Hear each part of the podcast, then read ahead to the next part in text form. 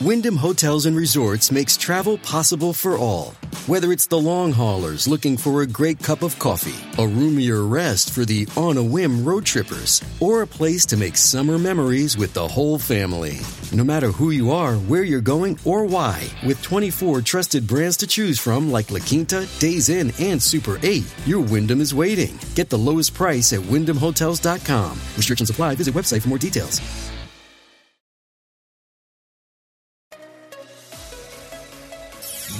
From the most powerful city in the world, a new generation of conservative talk. Fair, fresh, fun. It's the Guy Benson Show with Guy Benson.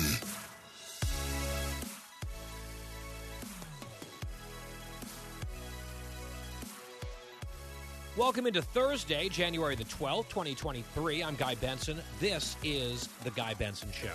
Very glad to have you on board here on the program each and every weekday between 3 and 6 p.m. Eastern. Many ways to listen live, most of which are right at GuyBensonShow.com. That's also where you can find our free podcast after the show is over, if you so choose, if that's your preferred method of listening. We, of course, recommend listening live, especially on our affiliates. The website, I'll repeat one more time, GuyBensonShow.com. The Twitter and Instagram feed is at Guy Benson Show. If you're trying to track down the podcast, you've got other options as well FoxNewsPodcast.com or wherever you get your podcasts. I'm the political editor at townhall.com, Fox News contributor. I'll be on special report tonight, probably around 6:45 Eastern Time for the panel with Bret Baier here in the DC bureau on set in studio. Looking forward to that. Gosh, I wonder what we might be discussing. Here's the radio lineup today. Ari Fleischer is here. Brit Hume will be here. Joe Concha as well. Really good lineup. We've got a lot to get to, including I'm going to finally wade into the gas stove controversy, which is now sort of in its third iteration over the last couple of days.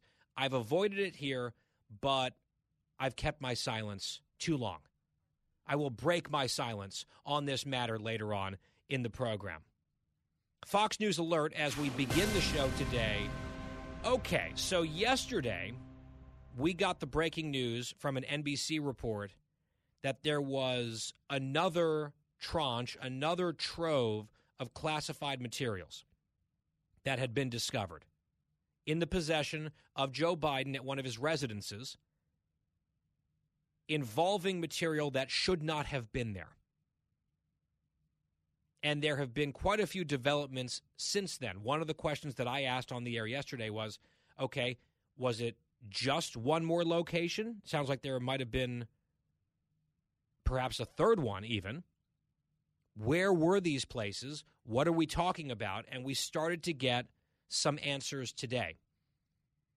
There was a statement put out by a special counsel to the president who wrote this quote this was from earlier today following the discovery of government documents at the penn biden center in november 2022 let me just pause there for a second it's not just government documents classified documents top secret sci level highly sensitive national secret documents found in this private office in a closet not just in november 2022 but November 2nd, 2022, before an election.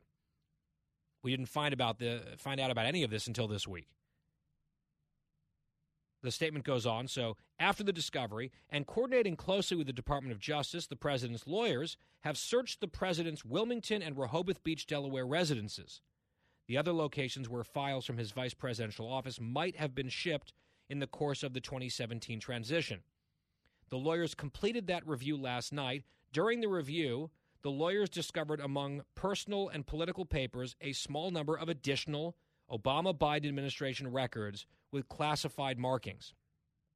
All but one of the documents were found in a storage space in the president's Wilmington residence garage. One document consisting of one page was discovered among stored materials in an adjacent room. No documents were found in the Rehoboth Beach residence. Sure about that? He seems to spend much of his time there. So, by my count, unless I'm missing this, we are up to three different discoveries in three different places a closet in an office in Washington, D.C., a room in Biden's home in Wilmington, Delaware, and the garage of that same home in Wilmington.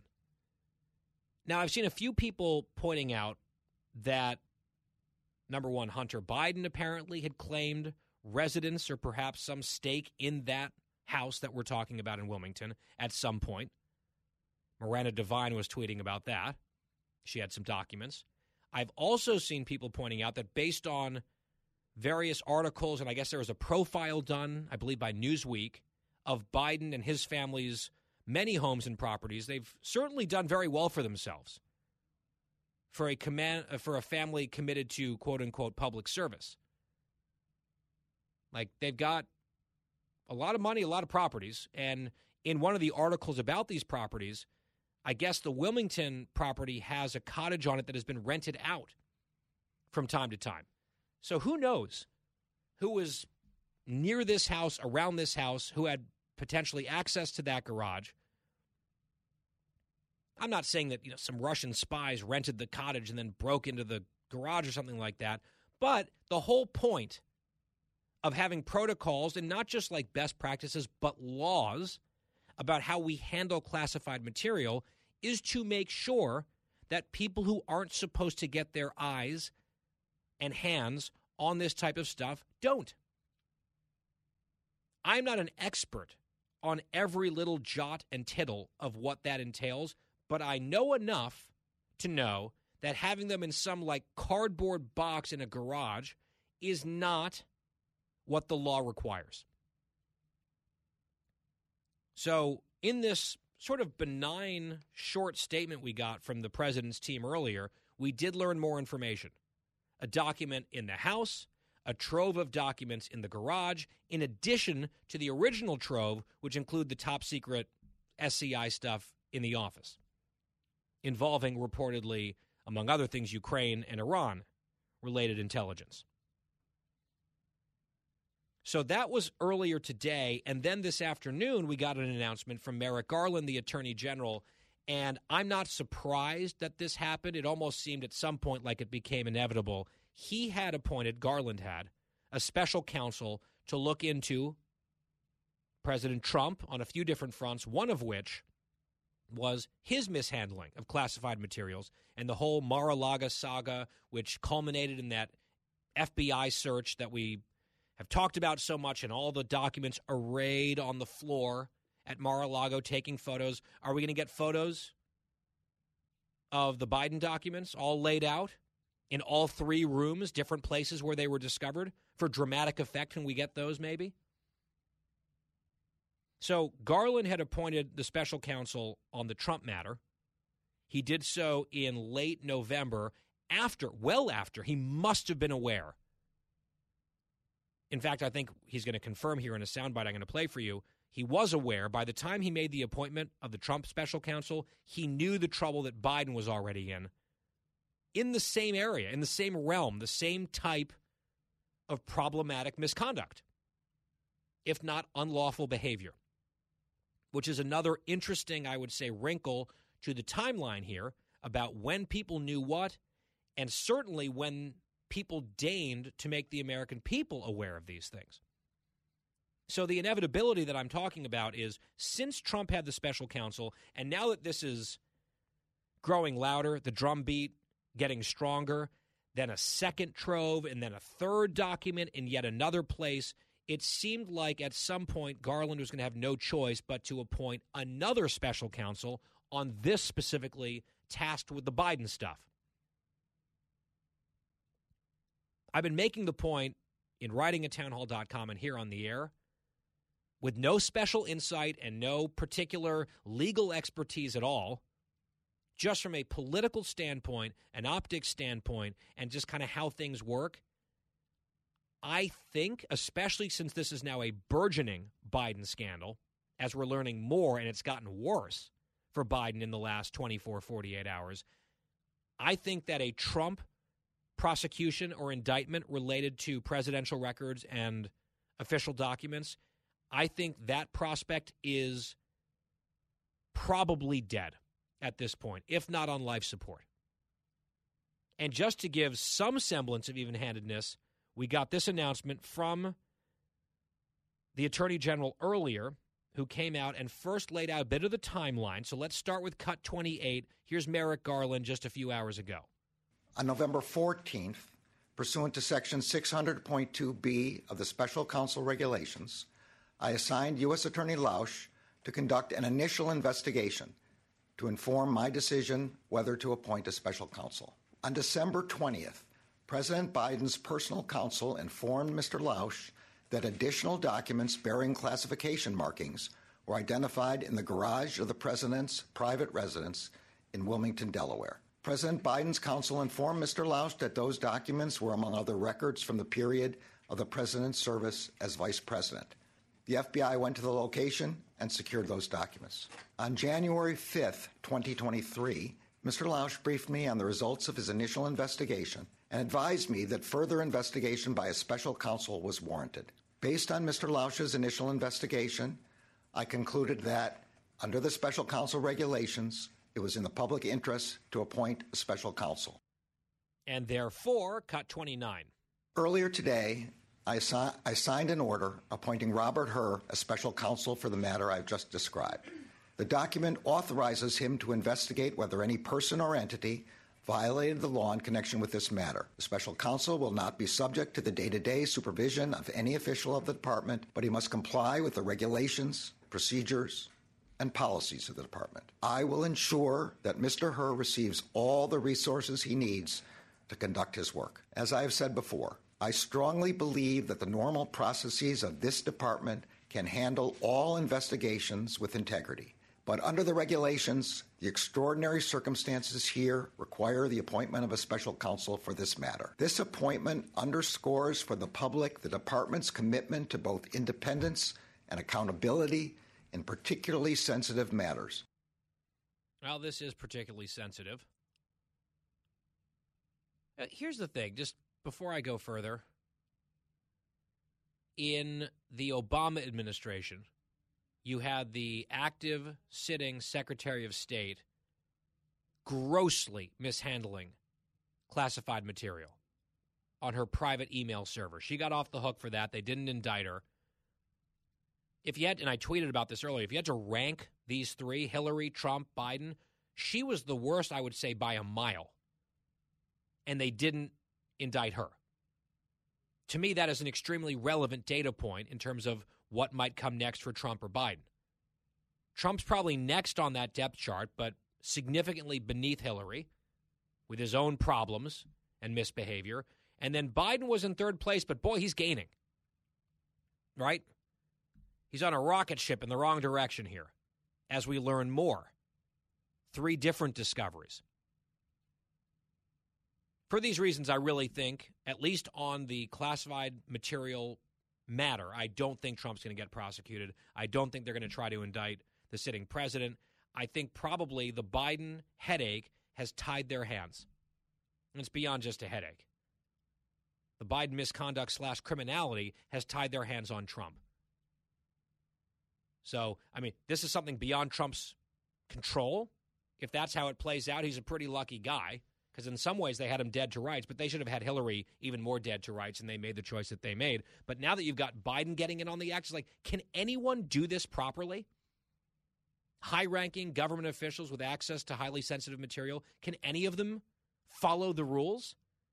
The Secretary of State, then the next president, and now the current president? is just kind of embarrassing on top of everything else.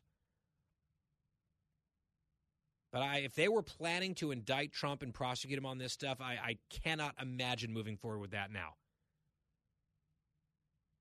You never know, but Biden's now in this thing up to his knees, maybe now up to his waist. One thing I noticed, did you catch this as well in Merrick Garland's timeline that he just put out there? November 14th is when he assigned someone to conduct an initial investigation into this matter, which had been discovered, the top secret documents had been discovered in the closet in Biden's office in D.C., unsecured, on November 2nd and turned over November 3rd, days before the midterm elections. November 14th, Garland put someone on the case to start investigating it. And a few days later, he announced a special counsel for Trump. So he made that Trump special counsel announcement aware of the Biden situation, and we didn't know about it back then, just like we didn't know about it before the election. I think that is a curious turn of events, sequence of events. And then we have the president's own comments about this when asked earlier today by our own Peter Doocy, who shouted a question, very succinct, very Doocy esque. Biden couldn't help himself, answered the question, got a little snarky in a way that I think is very unhelpful to Joe Biden. He can't help himself. And then he attempted to read from a statement that his lawyers and team had put together for him, and that also did not go well. We will get to that audio when we come back. You want to hear it next on The Guy Benson Show. Fresh conservative talk. Guy Benson Show. Listen to the all new Bret Baier podcast featuring Common Ground, in depth talks with lawmakers from opposite sides of the aisle, along with all your Bret Baier favorites like his all star panel and much more. Available now at FoxNewsPodcasts.com or wherever you get your podcasts. I'm Guy Benson. We're back. As promised, this was earlier today. Cut 14, Peter Doocy, President Biden, go. Classified material next to your Corvette. What were you thinking? Let me, uh, look, I'm going to get a chance to speak on all this, God willing, soon. But as I said earlier this week, people, and by the way, my Corvette's in a locked garage. Okay, so it's not like you're sitting out in the street. So the but anyway, was in a locked garage. y- yes, as well as my Corvette. Um, but uh, as I said earlier this week, people know I take classified documents and classified material seriously. Do we know that? Seems like there are three pieces of evidence that you don't, and counting, Mr. President. Now, he extemporized the line about the Corvette. Oh, it's in a locked garage. Not like it's sitting out on the street. That was him just riffing. What a standard that is. Just amazing that he said that. Then he tried to read what the adults in the room had prepared for him, and that didn't really go all that well. Cut 15. I also said we're cooperating fully and completely with the Justice Department's review. As part of that process, my lawyers reviewed other places where documents my, uh, of, from my time as vice president were stored, and they finished the review last night. They discovered a small number of documents of classified markings in storage areas and file cabinets in my home and my, in my, my, my personal library. This was done in the case of the Biden Penn. uh, This was done in the case of the Biden Penn Center. The Department of Justice was immediately, as was done, the Department of Justice was immediately uh, uh, notified, and uh, the lawyers arranged for the Department of Justice to take possession of the document. So you're going to see, we're going to see all this unfold. Well said, Mr. President, as always. All right, so he's got the little sideline about the Corvette. Oh, the Corvette's locked in the garage, just like my uh, classified documents, not, quote, sitting out in the street. Then something in his head said, like, stop. Joe, stop. He said, but anyways. Then he gets to, like, the cue card and tries to read that statement, which was a bit of a jumble. What to make of all of this? This is a problem. This is a scandal. It's gotten worse today. Now there's a special counsel that has been assigned to this. Ari Fleischer, with his analysis, the White House response, what does he make of it? That's coming up next on The Guy Benson Show.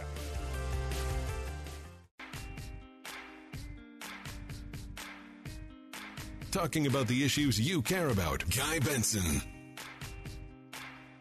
Guy Benson with you here on The Guy Benson Show. Thank you for listening. GuyBensonShow.com. Podcast free every day. Ari Fleischer now joins the conversation. Former White House press secretary, Fox News contributor, president of Ari Fleischer Communications. And it's great to have you back. Well, thanks, Guy. Good to be with you. Happy New Year. Happy New Year. Let's walk through what has happened over these last couple of days. Karine Jean Pierre is currently briefing at the White House podium. She's taking a bunch of questions about the new developments on this classified material scandal involving President Biden. There's now a special counsel that has been assigned to this publicly. That announcement coming earlier from the Attorney General Merrick Garland yesterday during the White House briefing, and it sounds like they're kind of doubling down on parts of this answer still. KJP was asked by our colleague Peter Doocy a pretty simple question. Listen to her response. I want to get your reaction to all of this. Let's start with cut one. How can President Biden be trusted moving forward with America's secrets? Because his lawyers, his team did the right thing. But he had a closet with He, classified his lawyers information in did the that right. they found.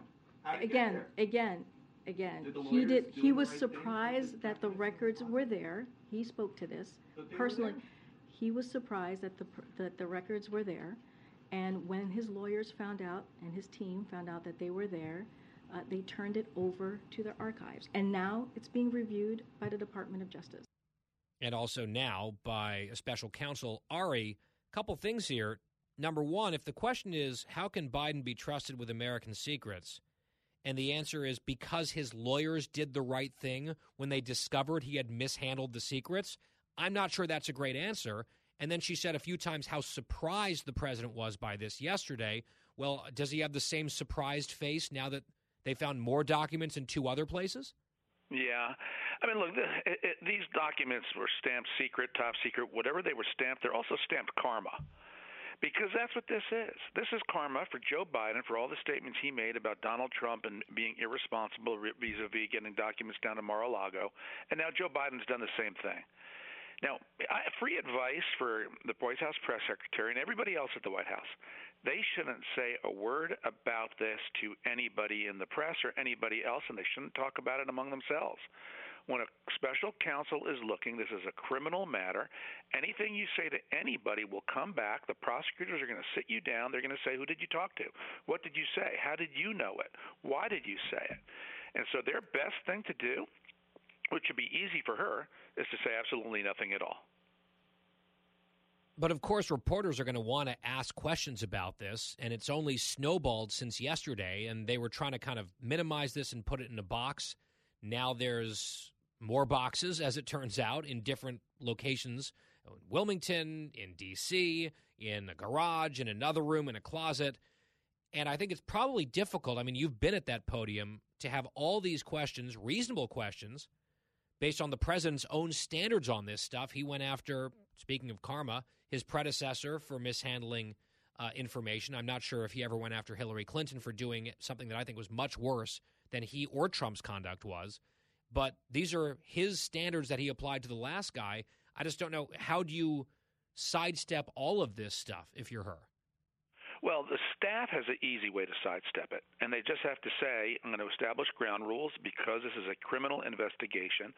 I cannot say anything.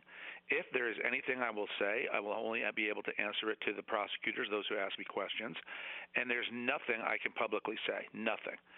And then you can't defend the president which is what makes it so such an uncomfortable thing if you're the White House press secretary. Um, the real person in the bind is Joe Biden himself, though, because anything he says to the press can be used against him by the special prosecutor or special counsel. Uh, but Joe Biden's the one who's going to get asked at some point, how could you have done this? Did you know you left it in your garage? Did you know you left it at the Penn Center? What was it?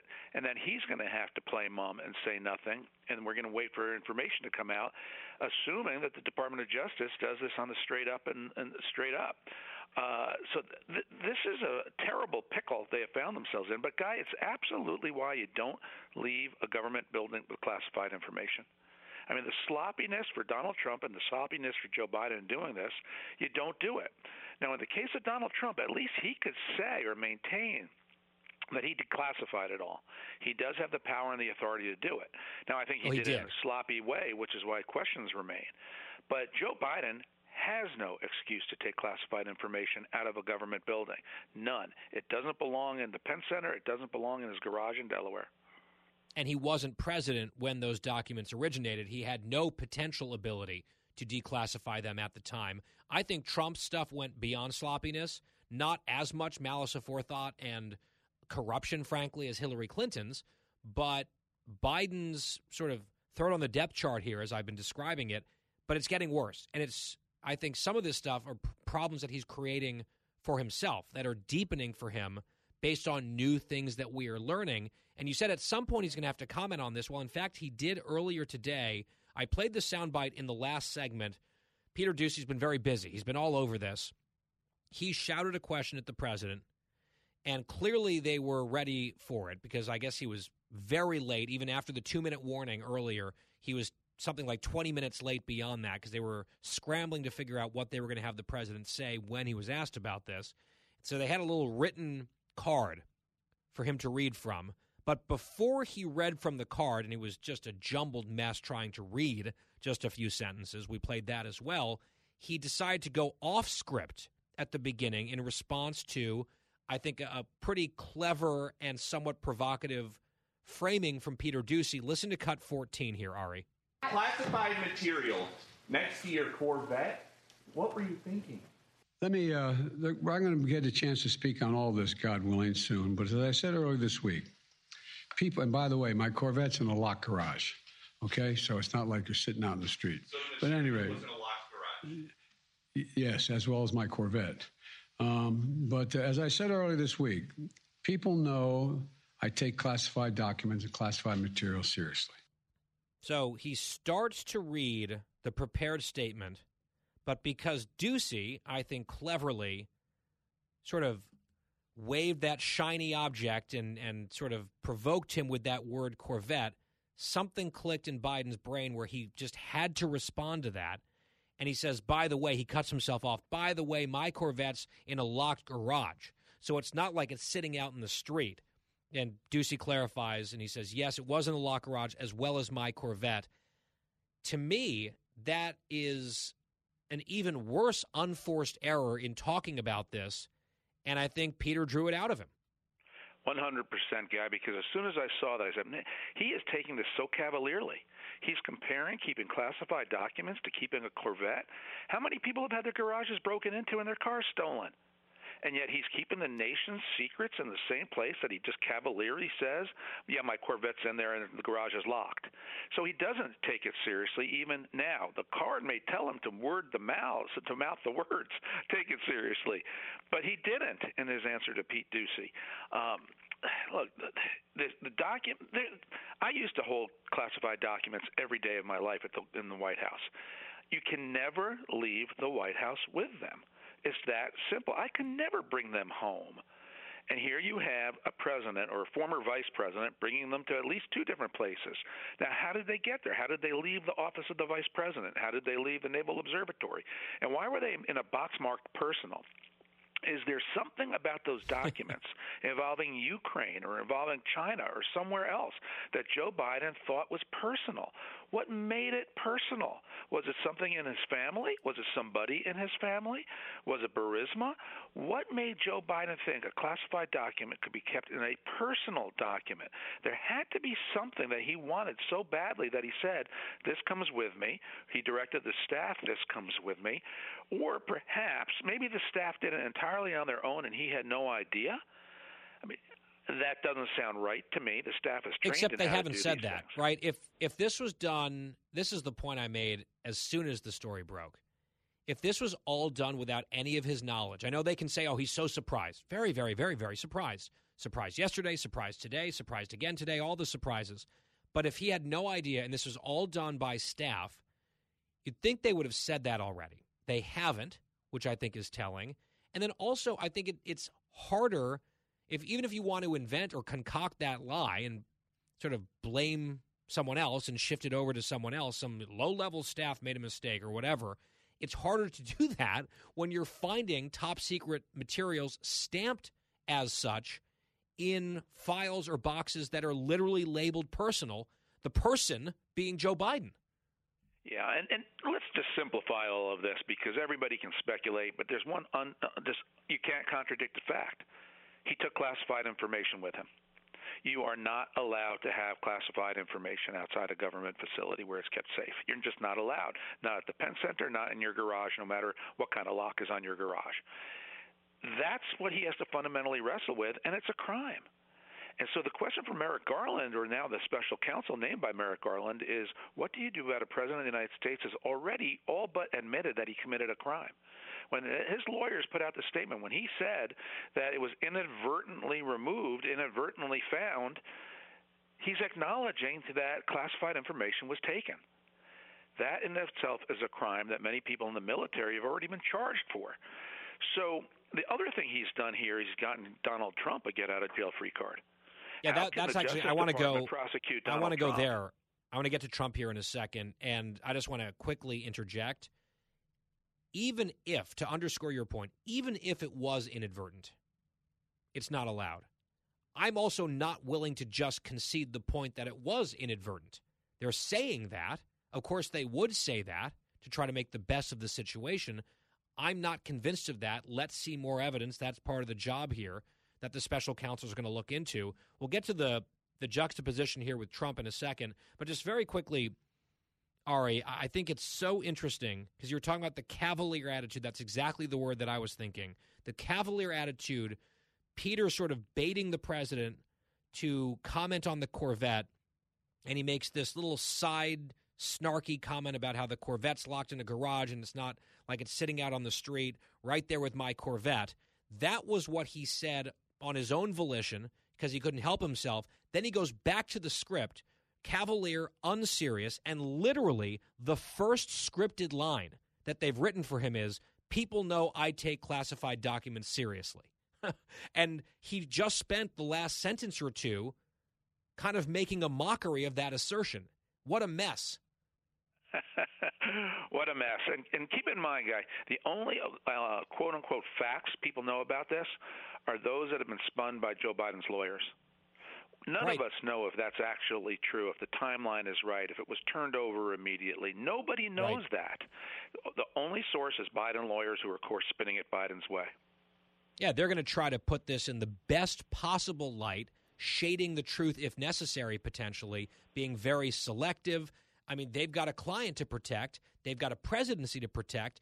No one would take them at their word, or they shouldn't at least, certainly not in the press corps, even though the press corps tends to be on the team, so to speak. Uh, the fact that there was, and this is the other side of it, Ari, as well, and I promise we'll get to the Trump piece as well, but the timing, based on their timeline, this came to light before the election. And we didn't find out about it in the ensuing days. In fact, it took months for this to spill out into the open. I mean, that is an element of this that I think is going to tick off a lot of people, especially given the giant indignant hullabaloo that we saw over Trump and his classified materials flap. Well, there was one brewing on the other side of the aisle involving the sitting president of the United States days before the election, and American voters weren't told about it. I know some people say, oh, it wouldn't have had any impact on the election. Maybe, maybe not. They said the same thing about Hunter Biden's laptop, but the fact is, some stuff gets leaked, damaging to certain people. Other stuff doesn't get leaked that could be damaging to other people. And I think some folks look at that and have some cynical thoughts, and it's hard to blame them. Why now? Why did it all of a sudden come out? And keep in mind again, the source it was a background leak from a uh, from a Biden person to the news. That's how this information came out. Biden's people are selecting who gets the story. But as you point out, guy, if it happened in November, why did Biden's people all of a sudden get it out now? Mm-hmm. That's what was coming. what's perplexing. Right, they tried to get ahead of something. But the Justice Department is not supposed to be talking to the White House about the naming of a counsel. They should not know it's coming. Uh, so there's a lot we don't know. Thank goodness there's a Republican House that can hold power, truth to uh, hold uh, truth account, power accountable, and ask the right questions and dig to get the truth. Then you were starting to say a moment ago that you think this is a get out of jail free card for Trump. The way I've been sort of phrasing a similar sentiment is if the Justice Department had designs of charging Trump because of classified materials and official documents, I don't see how those plans remain tenable now that not only Trump's predecessor, in terms of uh, top level person in the Obama administration, Hillary Clinton, and what she did, now sandwiched at the other end of it is the current sitting president. It seems like that bucket, those two buckets of malfeasance, bookending what Trump did at least to my mind, kills the opportunity for a prosecution here if that's what they were trying to do. It sounds like you probably agree. I agree 100% unless justice really just decides that they're going to go after Trump for obstruction of justice, if that's what they believe took place mm. with the Mar-a-Lago documents. But the underlying case of having uh, uh, illegally obtained classified information, they'd have to just ignore it. They'd have to wipe it under the rug because then what do they do about Biden? Look, mm-hmm. I, I already said in the regard to Trump that the Justice Department got its documents back and they should just call it a day. I said that a couple months ago. That at this point, there's no point in trying to prosecute a former president. And now that they have to make a decision about a sitting president, and if they did go after Joe Biden, we're stuck with Kamala Harris. The best outcome here is for both Trump and Biden. The Justice Department gets its documents back. Just to move on. They call yep. it a day, but it still is a blatant contradiction and hip- hypocrisy for anybody in the oh, military. for sure. And by the way, if they if they were really worried about obstructing justice, Hillary Clinton destroyed a bunch of evidence, and they didn't charge her. And it's not whataboutism, as I always say. It's aboutism. We're up on a break. We've got to take it. Ari Fleischer, our guest. Ari, appreciate it. Thank you. Great to be with you, Guy. Thank you. Stepping aside, coming right back on The Guy Benson Show. The Guy Benson Show. More next.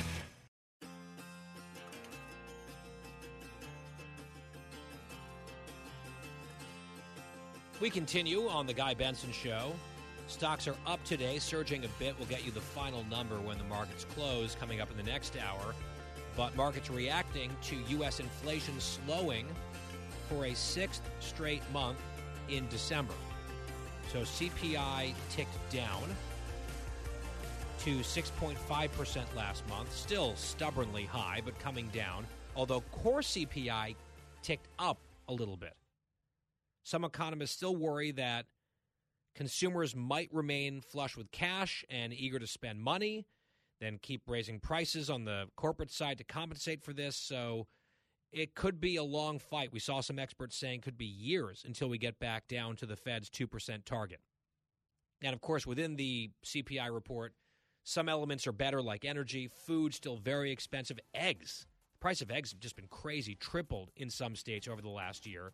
So, some good progress. The question is what about the core CPI ticking up? What about food prices? What about wages? And then what's the hangover going to be like vis a vis a possible recession? That's really the biggest question. Another hour coming up on The Guy Benson Show. Brit Hume joins us next. Straight ahead, Guy Benson Show. Live from the most powerful city in the world, unconventional talk from a fresh, unconventional conservative. Guy Benson Show.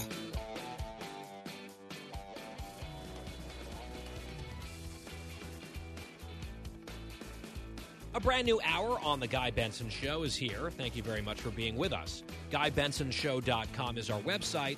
Podcast is free every day on demand when the show is over. Follow us on social, Twitter and Instagram at Guy Benson Show. And catch me tonight on the panel. I'll be on special report with Bret Baier toward the end of the 6 p.m. hour Eastern Time. GuyBensonShow.com again, our website here. All the content that you might want related to our program is there every day. Fox News Alert as we get going here in our middle hour. The Dow closing up 216 points. We talked about some of the inflation data right before the break.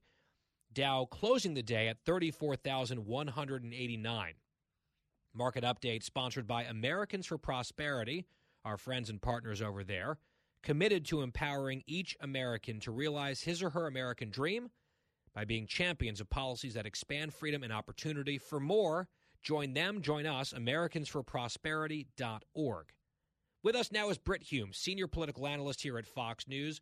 Brit, it is great to talk to you for the first time in 2023. Welcome back. Thank you, sir. Glad to be back. I want to play for you a soundbite. This just went down at the White House in the briefing room. Karine Jean Pierre still taking questions from reporters about overwhelmingly this uh, document scandal that seems to be uh, blowing up to some extent in Joe Biden's face. Ed O'Keefe from CBS News was pressing Jean Pierre about the president's commitment and this White House's commitment, at least nominally, to unprecedented transparency and not being like the last administration. And how has some of this secrecy really aligned with those stated values and goals? Here's that back and forth in cut 30. And so I'm not going to go beyond what the president say, said, and I'm not going to go beyond what the, the lawyer said. I have to go around. You've asked me about.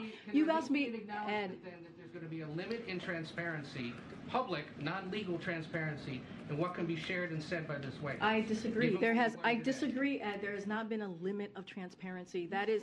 That is. That is. There has not been a limit of transparency. That I will. I will disagree with you on that, Justin. Two months. Justin. Thanks. There has not been a limit, she says, of transparency, except, Brit, this was discovered, at least the first trove of secret documents, including top secret information, discovered where it ought not to have been November the 2nd. And we found out about it on what, January 10th? Right. And, and we also think that these uh, the second uh, batch of documents that was discovered in the garage was they knew about that for a couple of days before they let us know. So yep. transparency has not been the order of the day here for sure. And of course, in the course of her own discourse here today, I watched some of that briefing. It was painful to watch. Um, woman is plainly way out of her depth. But who could look good on a day like this after what the White House has got itself into, um, and what the president has gotten himself into? Um, but nonetheless, she continues to, to refer everybody to the Justice Department and to the White House counsel's office, and and to say she can't say any more than this, and she can't say any more than that, and so on and on and on it goes. So, no, transparency is not what's happening here. No, and that briefing, by the way, just ended. She w- took her binder filled with you know filled with answers and, and walked out of the room. So she took a lot of questions, didn't really answer very much in terms of substance. One thing that we heard a lot yesterday, and then they keep saying today, Brit, is that the president was just very surprised that this material was in that closet in his office. And so he was terribly surprised yesterday, or I guess would have been November 2nd, November 3rd, when this really first happened. Was he then equally surprised when there was more classified material in his house and then more classified material in his garage? I mean, how many times was this guy surprised that there was classified material floating around, some of which was in like a, a box or a file marked personal, meaning it was his? Well, yeah, that, that raises the question, of course. Let's assume, for the sake of argument, that, that, that he didn't know about these documents. Well, then that raises the question: is how did they get classified documents out of the White House and into his quarters in two separate locations if he right. didn't have anything to do with it and didn't know about it. And of course, it doesn't help this president, who is seen as not being uh, fully on top of things a lot of the time anyway, to, to find one more thing that he doesn't seem to know anything about that's happening right under his nose. Assuming he didn't have something to do with it himself, which is not an assumption I'm willing to make yet, because I just keep saying if the president is kind of a victim here of staff incompetence and malfeasance of others, and it's reflecting poorly on him, even though he's totally innocent. Uh, you would think you might hear a more aggressive defense along those lines of him by the people surrounding him, and yet they haven't said that. And I think that that could be by omission, somewhat revealing at the very least. I've played this clip a few times today, Brit. I want to get your reaction to it. I think our colleague Peter Doocy was very clever in the way that he sort of baited the president earlier today by asking the question about the documents found in the garage, saying, Really? Uh, you know, the documents next to your Corvette? What were you thinking? This was what the question sounded like. And then Biden took the bait. He was about to go to the prepared statement, but he took the bait, cut 14. Classified material next to your Corvette? What were you thinking?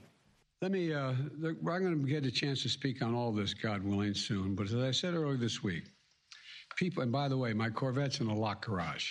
Okay, so it's not like you're sitting out in the street. So but at any rate, yes, as well as my Corvette.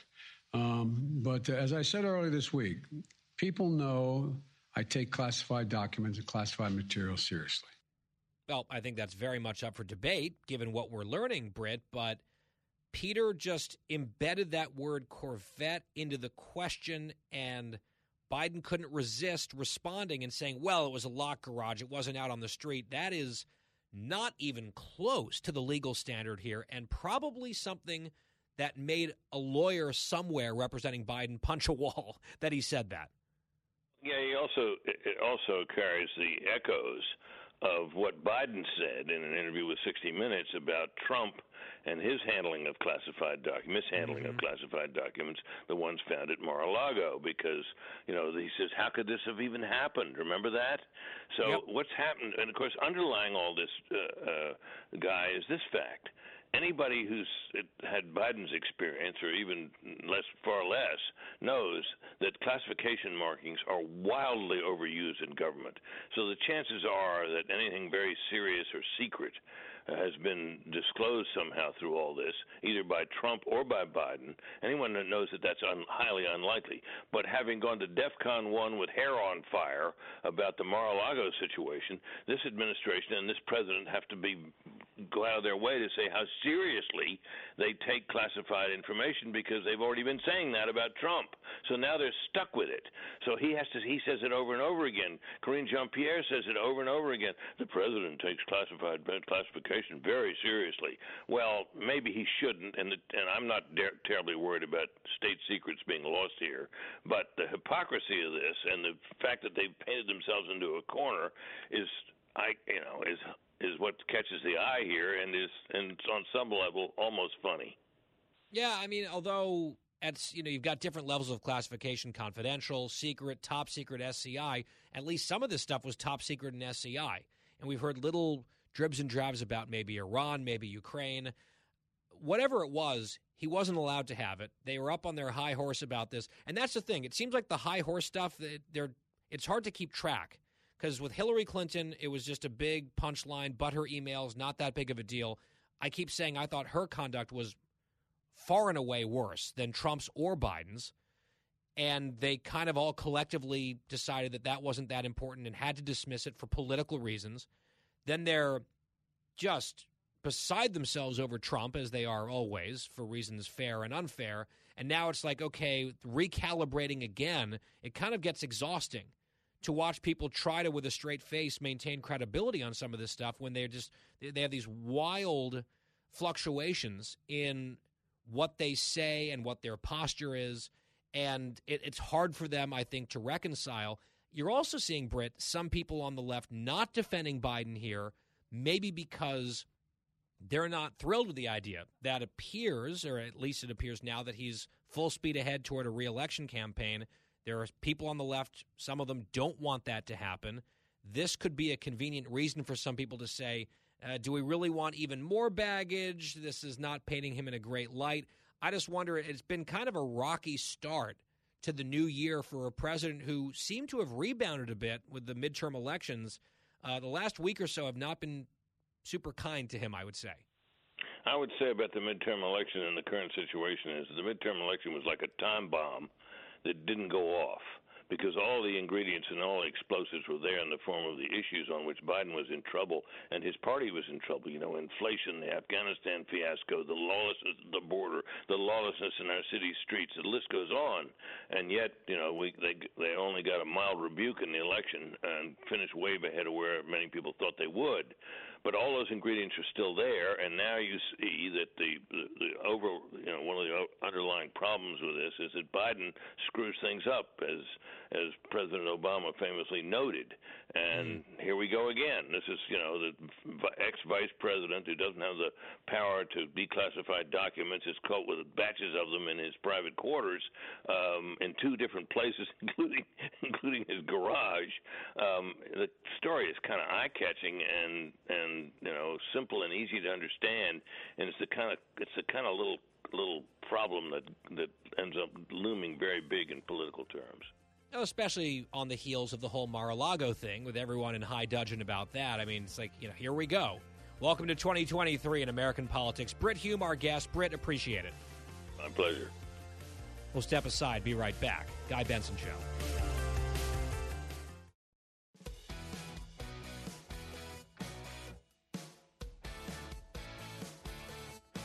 I'm Guy Benson. Welcome back. President Biden was talking about subjects beyond just his classified documents problem. He was promising to veto various Republican efforts. This was earlier today. We got a little creepy grandpa whisper in there as well. Enjoy Cut 27. Come on. Is this how House Republicans are starting a new term? Cutting taxes for billionaires? Raising taxes for working families? Making inflation worse? Well, let me be very clear. If any of these bills make it to my desk, I will veto them. I will flat veto them. I'm ready to work with Republicans, not this kind of stuff. Okay, so he's, of course, distorting what the Republicans are doing. They're not trying to cut taxes for billionaires while raising taxes on working class Americans. They're not trying to make inflation worse. Biden and the Democrats have done that all by themselves with their Inflation Reduction Act and especially the so called American Rescue Plan.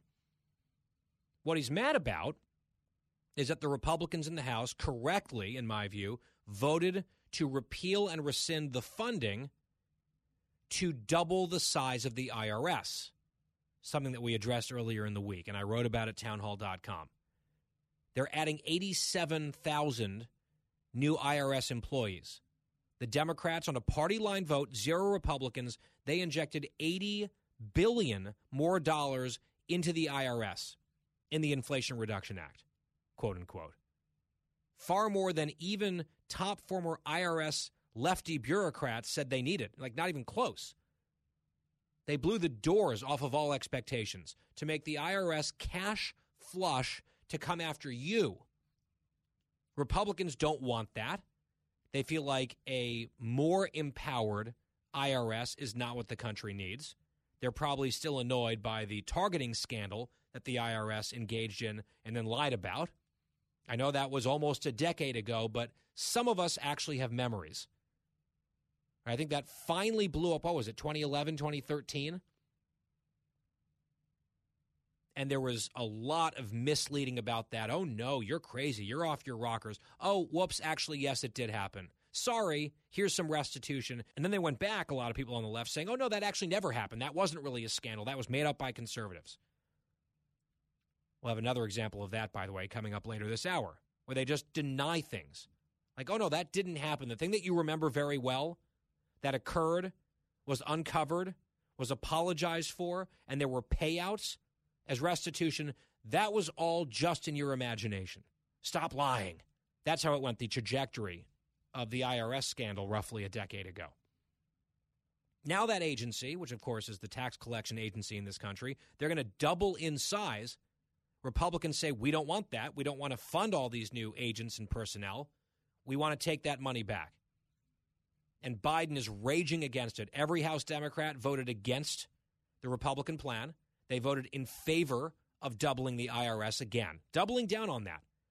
They are stalwart allies of the Internal Revenue Service. And they're peas in a pod.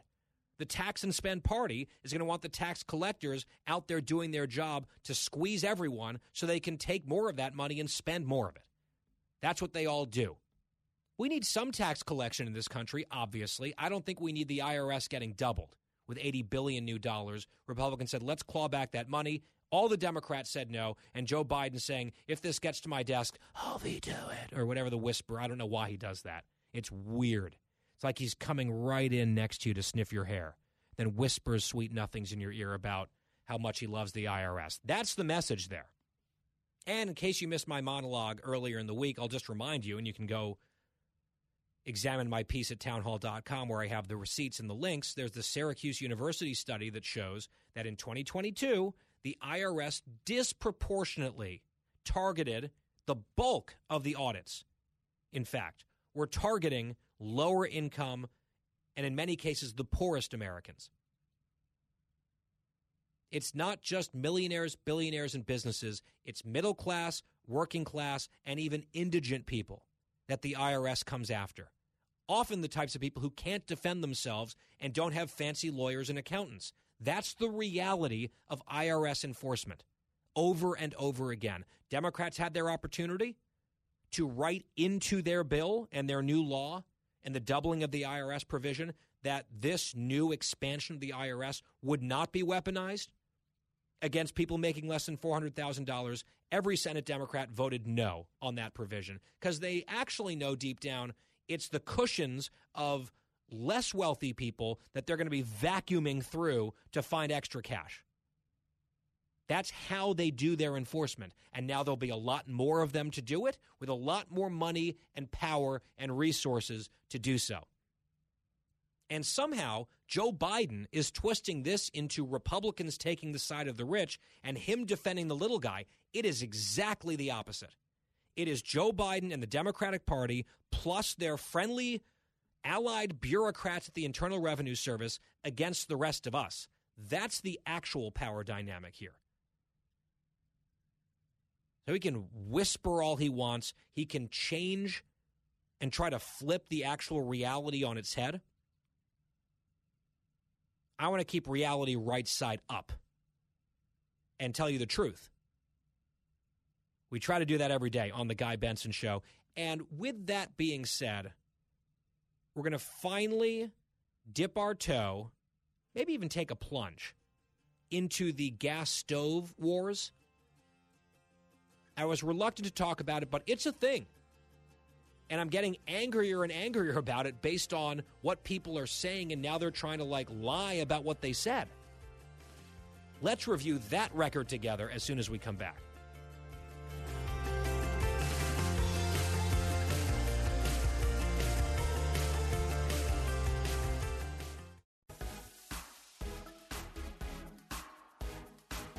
You're listening to a new generation of talk. Guy Benson. I'm Guy Benson. Welcome back. So, have you tuned in at all to this gas stove ban story? I heard a few rumblings of it the other day. I was trying to ignore it. It's like, wait, the Biden administration is trying to ban gas stoves for some reason? Like a gas range? What? What now? That was basically my reaction. So I saw enough of it trending over the last couple days that I decided to read up on it a little bit. The Wall Street Journal editorial board explained the Consumer Product Safety Commission could soon ban gas stoves. Commissioner Richard Trumka Jr., this is, I believe, the kid of the union boss who passed away, teased in an interview with Bloomberg News this week that the agency plans to propose new regulations for gas stoves, which could include a ban. Quote, this is a hidden hazard, Trumka said. Any option is on the table. Products that can't be made safe can be banned. Now, the journal editors point out that there's, quote, scant evidence to support this long list in the indictment against gas stoves. Like, oh, it, it hurts people, it's dangerous to their health. They point out that studies flogged by the climate left don't account for the effects of ventilation, which is actually a key part of good kitchen work, using the old hood, right? Ventilation. In fact, one of the studies that they're using to justify this out of nowhere crusade against gas stoves, like no one had ever heard of a problem, and then overnight it's just a huge thing. And one of the studies that they're citing for it sealed a test kitchen in plastic tarps in an effort to show that gas stoves increase pollution indoors and therefore can be harmful. So, like, oh, well, maybe without these plastic tarps sealing this room, we might not get the results that we want. So, let's go ahead and do that. Let's seal this place up, no ventilation, and then do some tests, and we can reveal how dangerous this is. It's crazy. Mr. Trumka, the editors right, wants to use indoor pollution as a pretext to advance the climate left's goal of forcing all buildings to use electricity for everything. Now, there was an outcry on this, so Trumka kind of started to back off a little bit. He said, to be clear, the board, so he's some commissioner on this thing, our board isn't coming for anyone's gas stoves. Regulations would apply to new products. So, as my friend Mary Katharine Ham quipped, inevitably, if you like your stove, you can keep it. Right? That's what they're saying. They're not going to come into your house, bust down the door with a jackboot, and then uproot your kitchen appliances and march them away. But in future buildings and projects and that sort of thing, gas stoves would be banned. So don't you worry. You're grandfathered in. That's kind of the reassurance that he offered. Now, because this has gotten even more bad publicity, Joe Manchin was out there condemning it. Now the leader of this board is saying, "Oh no, no, we're not. Uh, this isn't something that we're planning on." So maybe they're backing off of it at the federal level for now. I'm not necessarily convinced of that. We should keep an eye on it. But I bet you some states might go for it. Because the craziest states sometimes seem to do the dumbest things. Like if there's a brand new hotness on the left, especially if conservatives hate it, they're like, well, now we must do it. And if there's one place that enthusiastically embraces stupid policy as quickly as possible in a reactionary, knee jerk way, my money is on California. Although a congresswoman from New York has been very agitated about this, very supportive of the gas stove ban push that just started apparently a few days ago. AOC, all over this. She's on the front lines. She tweets, she had a whole bunch of tweets about this this week. Did you know that ongoing exposure to gases from gas stoves is linked to reduced cognitive performance? Oh, is it? By the way, I'll give you one guess who uses a gas stove based on her many, many, many Instagram live feeds out to the public. There are some screen captures inside, yes, AOC's home, her apartment. She uses a gas stove. Is she personally attesting to the reduced cognitive performance based on that stove? Just the lack of self awareness is beautiful. Like, as soon as she came out, guns blazing, based on like half baked nonsense, trendy quote unquote science, like all for a ban on gas stoves, it was basically unavoidable that an image would emerge of AOC's own gas stove. It had to happen, it had to exist, and so it did. And now that's plastered all over social media. But beyond that particular, whether you want to call it hypocrisy, self unawareness, what have you, I find the whole thing really actually quite creepy, and others do too. Someone that I keep track of on Twitter goes by Sunny Wright. He said the far left decided about 12 hours ago that gas stoves are bad, actually. And now they're retconning so that it's long been obvious that gas stoves are bad, right? Like there was a new capital T truth based on new capital S science. You don't have to think too hard about it. You don't have to look at the studies that much. Like look at some abstract summary from one study somewhere and then just let the activism begin. Let's start banning stuff. Because these people get bored, they want to control other people's lives, they're obsessed with regulation and micromanaging other people, they love wielding power over others, and here's a new project for them. So something no one has ever heard about all of a sudden is this big national debate because the left just decided, hey, let's go do this thing. Charles Cooke at National Review, a regular guest here, writes This is one of the creepiest parts of modern progressivism. AOC had never tweeted about stoves before yesterday, and he went back and he searched. He did a search of her tweets with keywords. She had never tweeted about stoves before yesterday, but when she did for the first time, her tone was one of weary condescension toward the bitter enders whom she's been trying to inform for years. So well said. He writes, It's cultish. It is.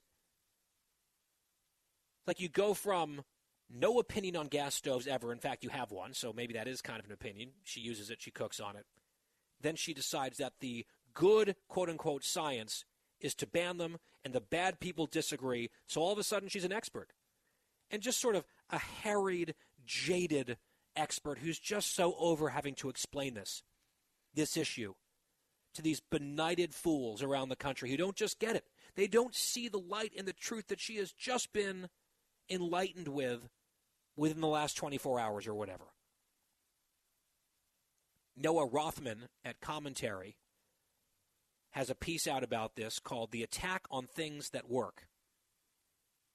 He says all this psychological manipulation is necessary to overcome the foremost obstacle before the busybodies who have gone to war with so many modern conveniences they work better than their alternatives. He says the loss of cooking techniques may not disturb those for whom fine dining is one restaurant reservation away, those with sufficient means who reside in locales with access to that level of finery.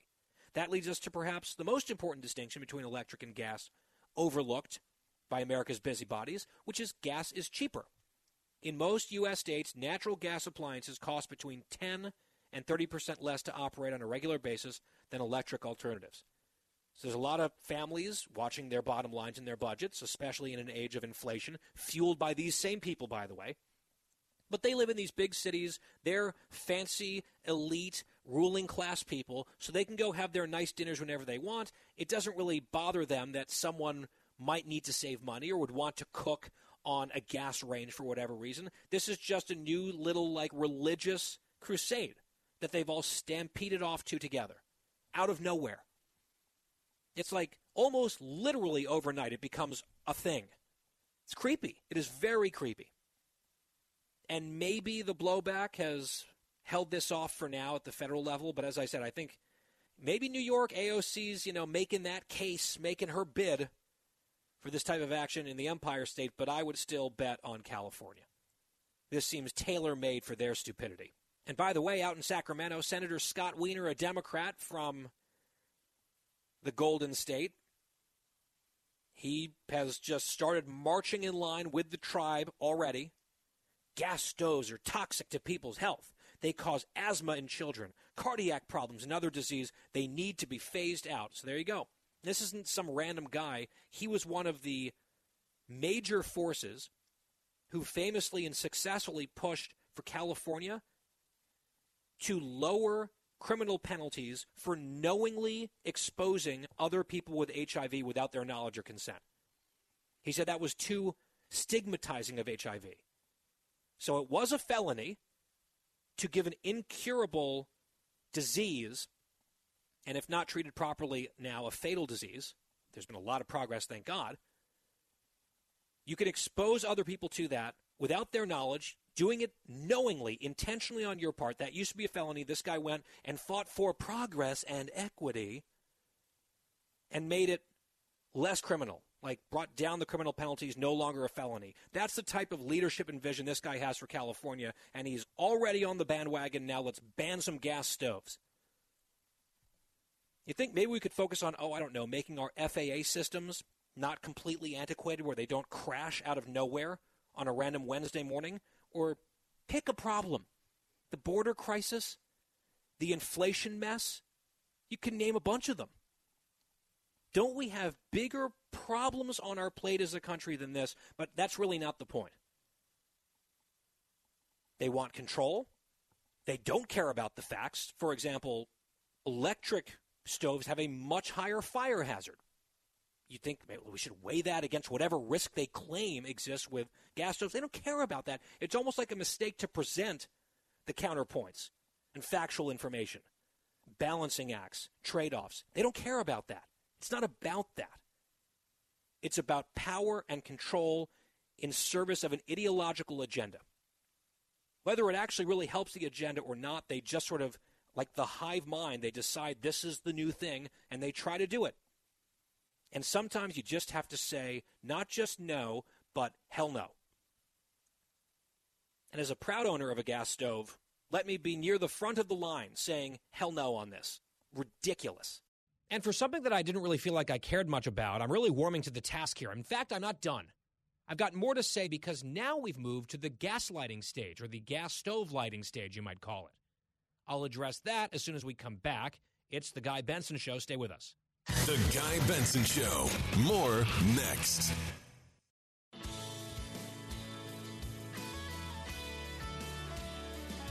Back on The Guy Benson Show, still fired up, still cooking with gas on this issue of gas stoves and the proposed potential ban thereof. And there was such a furious pushback to this idea, which was floated in a public interview by a Democratic appointee bureaucrat who's on an influential board for consumer protection. This didn't come out of nowhere. it felt like it came out of nowhere. It's like, wait, what do you mean we're talking about banning gas stoves? Where the hell did this come from? Well, it came from somewhere, and it wasn't the imagination of conservatives or right wingers. This was telegraphed or floated as a trial balloon by a public official, a Democrat. And then, by the way, it was quickly endorsed and vigorously defended by a number of Democratic elected officials. From the state senator in California that I mentioned who was championing this, to Congresswoman Alexandria Ocasio Cortez and her massive social media following. We've seen some efforts akin to this in states like California and New York. Then there's this headline from the New York Post Governor Hochul quietly sneaks in proposal to ban sale of gas stoves, fueling outrage across New York. We're just noticing this is a common theme in our current era of politics where leftists or progressives say something or do something. And then conservatives notice. Conservatives commit the crime of noticing and talking about it and objecting to it. And then the next stage of the process is for these people to tell us, oh no, this is just a culture war crazy thing dreamed up by these weird right wingers. And that's exactly what we saw. Washington Post has this headline GOP thrusts gas stoves into the culture wars. What? I've heard of GOP pounces, Republicans seize. Now we've got Republicans thrust. Might want to be careful with that one. GOP thrusts. It's a new one. There was no thrusting by the Republicans on this. This was Richard Trumka Jr.'s thrust that we just noticed. Axios headline Despite official insistence that fears of a ban are unfounded, conservatives are suddenly championing gas stoves in a new culture war. That's the buzzword culture war. Despite official insistence, they were the ones who floated the idea and said they were looking at it and they should ban things that are dangerous. And you've got Democrats in positions of power saying, yes, let's do it. And some people saying, in fact, this is long overdue and it's for the children. We're going to kill children if we don't do this. That's how they always justify almost everything, except for actual killing of children with abortion, which they fully support. Obviously, I'm getting annoyed here. Like, they put this idea out into the universe. We see it and don't like it, start talking about it. Clearly, it's not going to play well with an awful lot of people. And then they're like, oh, well, this guy came out and said, well, actually, on second thought, we're not going to do it at this time through this method, even though other states might go after it other people pursuing it. They're like, oh no, well, this is now case closed. Why are these strange, strange people still talking about this weirdness? Washington Post did the same thing in a fact check. That term culture war all over the place, like conservatives are the aggressors. And this is what they do. It's like they will say X is not happening, but also X is good, right? CRT, that's not being taught in schools, but if it is, that's important progress oh, gender identity isn't being indoctrinated to first graders, but it's bigotry to make sure that isn't being taught in schools. No one's talking about banning gas stoves, well, except for all of these Democratic officials, and good for them. Totally incoherent. Gaslighting appropriately is the word here. No, I am absolutely not playing this game. You brought it up.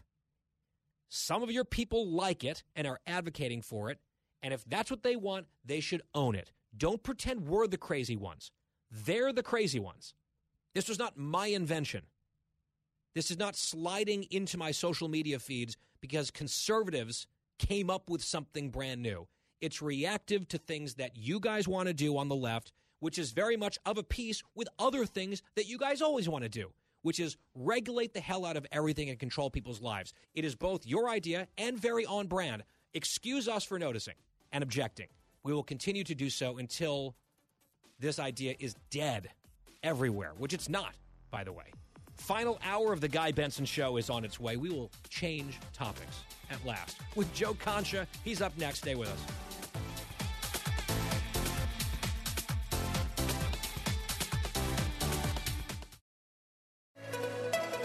It's 5 o'clock in the most powerful city in the world, Washington, D.C. It's time for the Guy Benson Show Happy Hour, sponsored by the Finnish Long Drink. Finland's most popular alcoholic beverage has come to America. Visit thelongdrink.com. And now, here's your host, Guy Benson.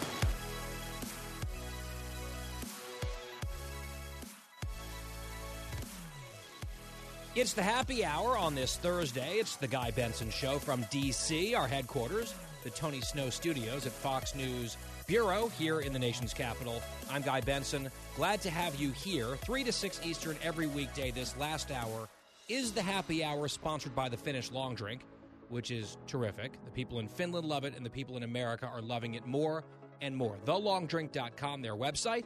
You can find out where it's sold near you. Always drink responsibly, 21 plus only thelongdrink.com. I'm also a fan. Our website here, available to people of all ages 21 plus, 21 under, GuyBensonShow.com. Lots of content there, extra goodies, including the free podcast every day on demand when the show is over. GuyBensonShow.com, FoxNewsPodcast.com, another option there for the podcast, or wherever you get your podcasts. You can also follow us social media at Guy Benson Show on Twitter and Instagram. We sometimes post clips, for example, of my TV appearances. I have another one coming up tonight. Special report. I'm on the panel on set. Bret Baier and the team. I think Mollie Hemingway's on the panel with me tonight. So looking forward to that. Hope you'll tune in at the end of the 6 p.m. hour. So coming up in the next hour, that's on Fox News Channel.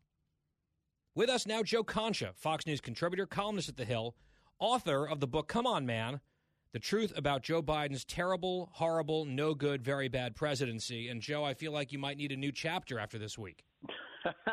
I did sign a new book deal, so I'm happy to uh, to announce that. And uh, that one's called "Not Your Daddy's Donkeys," and it's all about how the Democratic Party has gone from whatever it was under John F. Kennedy and Jimmy Carter and even Bill Clinton to whatever we're seeing today. But to my first book with, with, with Joe Biden, as far as "Come On, Man," all of what we're seeing now, guy, as far as these classified documents and the reflex just to either lie or pretend that it's really no big deal when the president's own words just a couple of years ago said that no one should be president if they handle classified documents in this manner. And now here we are, a second batch found, as you've been talking about, and I bet pretty good money the Devils are going to make the playoffs this year quite easily, and we'll find huh. probably a third batch somewhere.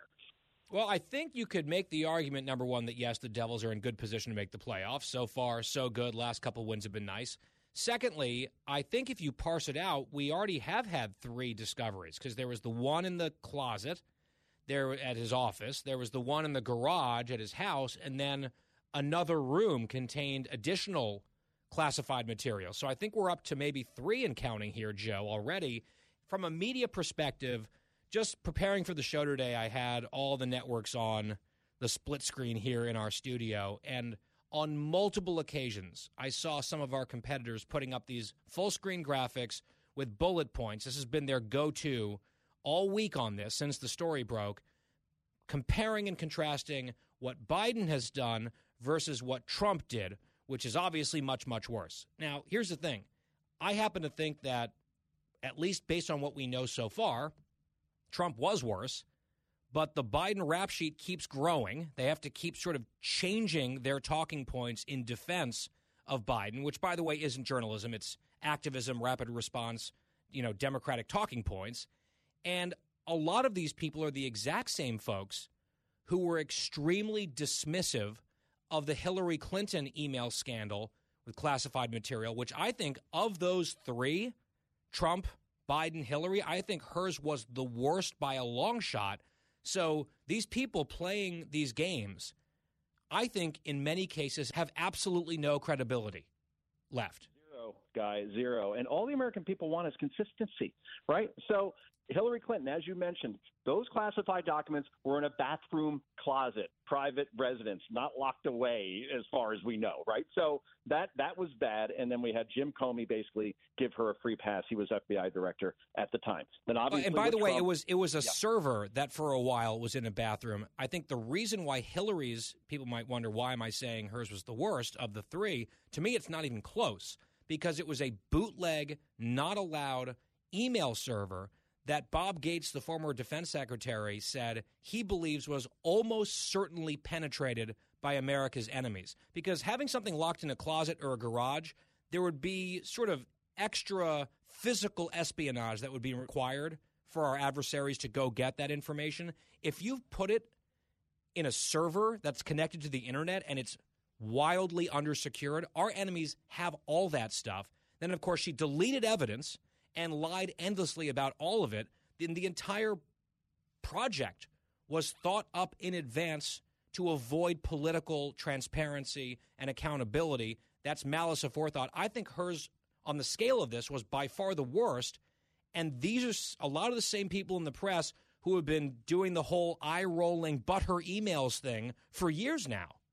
That's true, and and, and that was the old BleachBit uh, situation, right? And, right. and, the tens of thousands of emails that were uh, deleted. Uh, so yeah, you're right that she probably is the worst. And then you have Donald Trump, and, and, and you have the raid. And look, this is pretty easy to do. All right, Hillary Clinton was wrong. Donald Trump was wrong. Joe Biden was wrong. If you are a former government official, a former president, vice president, secretary of state, you don't get to take these things home with you and then leave them, as you said, for America's adversaries to possibly hack into or to steal. So it's if we could just have some more people in the world like you and me, and I don't mean to pat ourselves in the back here, but just to say, look, all of them are wrong. And no, Donald Trump can't declassify documents by thinking about it. That's not how it works.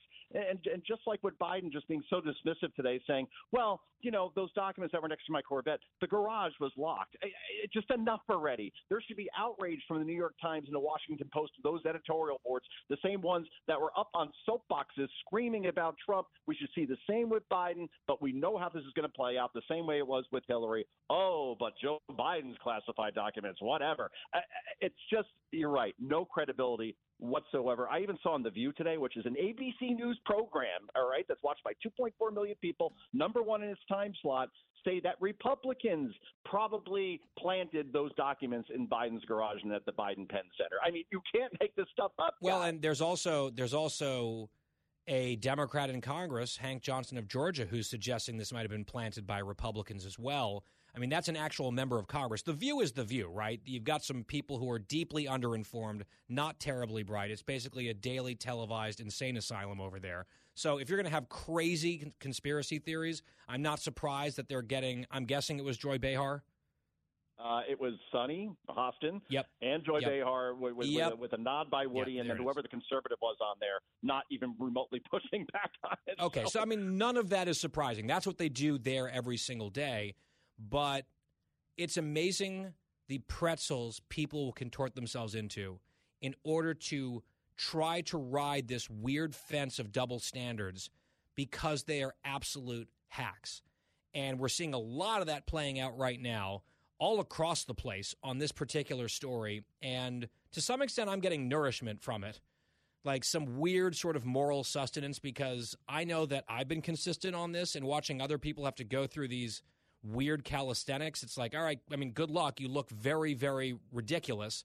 And I think a lot of normal people who are trying to look at these things objectively can tell. Meanwhile, Joe Concha, I don't know, did you see this story in the Times a couple days ago? Headline Can Ron DeSantis avoid meeting the press? Whole story about the governor of Florida and how his team basically treats much of the mainstream media as opponents, right? And I think generally that's right. I think most of the mainstream media, over and over again, proves itself to be hostile to Republicans. They are Democrats, they act as operatives. Some of them are much better than others. They do write negative stories and do some investigations into Democrats. It's not just completely one sided. But as a whole, the news media is filled with Democratic voters who deliberately or subconsciously try to help their tribe and their party at virtually every turn. So the DeSantis people have internalized this lesson, and they don't put out a bunch of mean tweets necessarily, although he's got a great press person who really goes after the press very hard. He doesn't really do that. He kind of just ignores them. If he's at a press conference and there's people asking questions, he'll go back and forth. He'll anticipate their attacks and their questions and he'll come back at them. But for the most part, he just treats them, DeSantis himself, treats them like they don't exist. It's like, okay, if you guys are part of the attack machine of the other party, you're an appendage of my opposition, I'm just going to pretend like you are not a legitimate media universe to deal with, and I'm just going to put you out of sight, out of mind, unless you're literally right in front of me at a press conference. And the press is very concerned about this, Joe. They are wringing their hands. We've seen multiple pieces about this, lots of tweets. Uh, they're just they're just completely uh, circumventing this whole process. And can DeSantis really win this way? And they actually have a photograph. This is amazing. Accompanying this story in the New York Times of a handsome young man with his hands in his pockets, looking a little bit uh, concerned, if not indignant, on a cold autumn day. It looks like he's in New York City. And the caption says, assigned to cover the reelection campaign of Mr. DeSantis, Miles Cohen, a young ABC News producer, found himself stymied. So here's one of DeSantis's victims, an ABC News employee, who's now posing for photo shoots about his victimization at the hands of Ron DeSantis for just not giving him the time of day. I, I mean, I don't know what could be more of an in kind contribution to Ron DeSantis's potential 2024 campaign than this kind of pathetic, self important whining from the Times on the AB, and on behalf of ABC News, a competitor in essence, right? And look, I, I must have missed something. Did, did Ron DeSantis announce he's running for president? Because he hasn't. So this ABC News reporter sent to cover the reelection campaign of Ron DeSantis. Is he doing? I, I, I'm sorry, I must have missed something there. But the bigger point here is that Ron DeSantis is 100% right in avoiding these news outlets because they have broken their trust with him, with his campaign, his gubernatorial campaign. We saw it last year, and I think it was one of the biggest media malfeasance that we've seen in some time where they passed the parental rights and education bill in Florida, which says you can't teach, and I have a first grader and a third grader, you can't teach my first and third grader about sexual orientation and gender identification. That is not up for teachers to do, and certainly not the kids that young. And everybody from ABC News, NBC News, NPR, CNN, all called it the Don't Say Gay bill, despite the fact the word gay didn't appear in it once. So, you know what? Between that and the vaccine distribution that happened in Florida, you remember DeSantis tapped Publix, which is like Starbucks New York. There's one about every two miles in Florida. You can't get can't get uh, by it, uh, can't, can't can't avoid it to get the vaccine out to people as quickly as possible. 60 Minutes, who's supposed to be the objective, good investigative reporters, actually did a hit job on DeSantis and tried to make it look like he was somehow profiting from the whole thing, which was 100% uh, not true. So, time and again, whether it's local press in Florida, national press, uh, it, it, does not matter. They they will not cover DeSantis in any way, shape, or form fairly, objectively, and therefore DeSantis says, "The hell with you! I know I'm not going to get a fair shake. I'm not even going to bother trying the way McCain and Romney did. They thought they could be nice, therefore they'll get good coverage. And Romney was called Gordon Gekko and a racist, and McCain was called a cantankerous racist. It doesn't matter. It's all going to end the same way." Yeah, and DeSantis pursued this approach in terms of his media relations strategy then he went out and won by 20 points. So I think that probably makes the media even angrier because he did it his way, going around them, and he won a crushing victory, and they hate him so much. That has to burn. And look, I'm in favor of politicians answering questions, tough questions. I think they should be available for that sort of thing. He takes questions at press conferences and that sort of thing. But based on just the partial history that you just recited there, I think the message from DeSantis is I don't really need you. And if you want to be treated legitimately, then you need to be a lot better at your job and a lot less obvious, at least, about your flagrant political biases. I think that's a fair point. So far, so good, working pretty well for Governor DeSantis. On another subject, there's been a bit of a stir around a member of the Biden administration getting some scrutiny, including some from the mainstream media. People on the left not really reacting favorably to any of that. Joe, we'll get your thoughts on Secretary Buttigieg right after this on The Guy Benson Show. Fresh conservative talk. Guy Benson Show.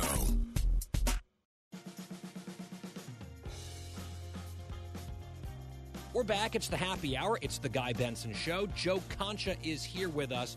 As promised, let's talk about Secretary Pete. He's got this portfolio that I'm not really sure he's really particularly qualified to handle, but he's in the cabinet smart guy, uh, good talker. He's good at sounding smooth and authoritative and sort of calming and that kind of thing. He speaks in these perfectly constructed paragraphs, and he's on podcasts and TV constantly. It seems like that's the number one job in his mind of being transportation secretary uh, when he's not away on various trips. And he's, I think, clearly still in an ongoing audition for president, which is his ultimate goal. He is taking some incoming due to a whole series of crises in that portfolio that I mentioned over the last year plus, whether it was the rail strike negotiations or the supply chain issues because of the ports at least contributing out there on the West Coast.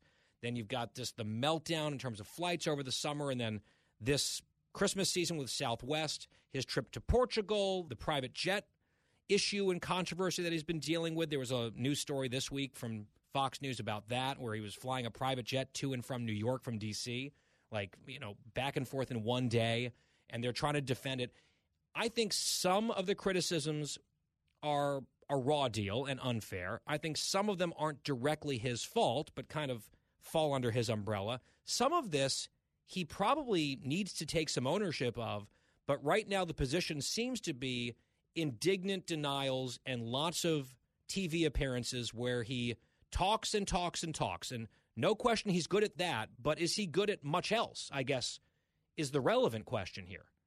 Well, he's a former mayor of South Bend, Indiana, the fourth largest city, if you want to call it that. It's the home of Notre Dame. I've been there many times. And he could not manage transportation within his own little city, right? You know, they called the mayor pothole because he had trouble filling the potholes, and all they had was one small regional bus station, a small regional airport. This person had no business whatsoever, just like Jennifer Granholm has no business being energy secretary. But somehow, some way, Joe Biden decided, okay, since this guy dropped out of the race and he endorsed me and allowed me to win Super Tuesday, I'll give him a job. And they made him ambassador to Portugal, where he could take as many trips as he wants, then that would have been fine with everybody because that's not really too much of a job. But transportation secretary, that is a sprawling agency guy. As you know, a hundred billion dollar budget, sixty thousand employees and he just doesn't seem to have a grasp on things. He's always reacting instead of being proactive. I agree with you. The Southwest thing that happened over Christmas, that's not his fault. That's the airline as a private company. They didn't update their software with the money that they were given from the government. They had no redundancies, and that's what led to that disaster. But all the other things you mentioned, whether you're talking about rail strike, the supply chain crisis, that is really the one that sticks out because he took paternity leave for two months and didn't tell anybody. There was no backfill. And he said, ah, you know, I could do my job from anywhere. Only after he got caught, this tells me that this isn't somebody who's truly serious about his job. He's truly serious probably about running for president one day. But if this is what's on his resume as the number one achievement, he's going to have some real problems because you could only talk your way out of things for so long. I think he still looks like he's running for senior class president in terms of age. And again, in terms of experience, his performance as uh, transportation secretary will be a big red blot on his presidential nomination aspirations. Joe Concha, Fox News contributor, columnist at The Hill. His latest book, Come On Man, he's got another one in the works. Joe, appreciate it. Thank you. Thank you, Guy. Have a good one. The Guy Benson Show is back right after this.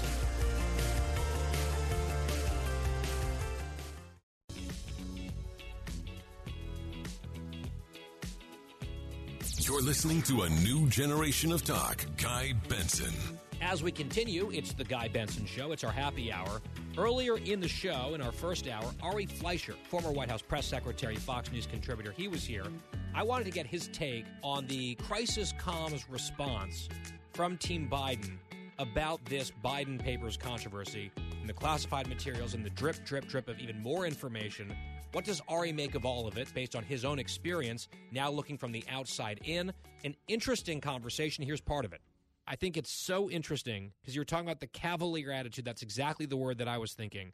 The cavalier attitude, Peter sort of baiting the president to comment on the Corvette, and he makes this little side snarky comment about how the Corvette's locked in a garage and it's not like it's sitting out on the street right there with my Corvette. That was what he said on his own volition because he couldn't help himself. Then he goes back to the script cavalier, unserious, and literally the first scripted line that they've written for him is People know I take classified documents seriously.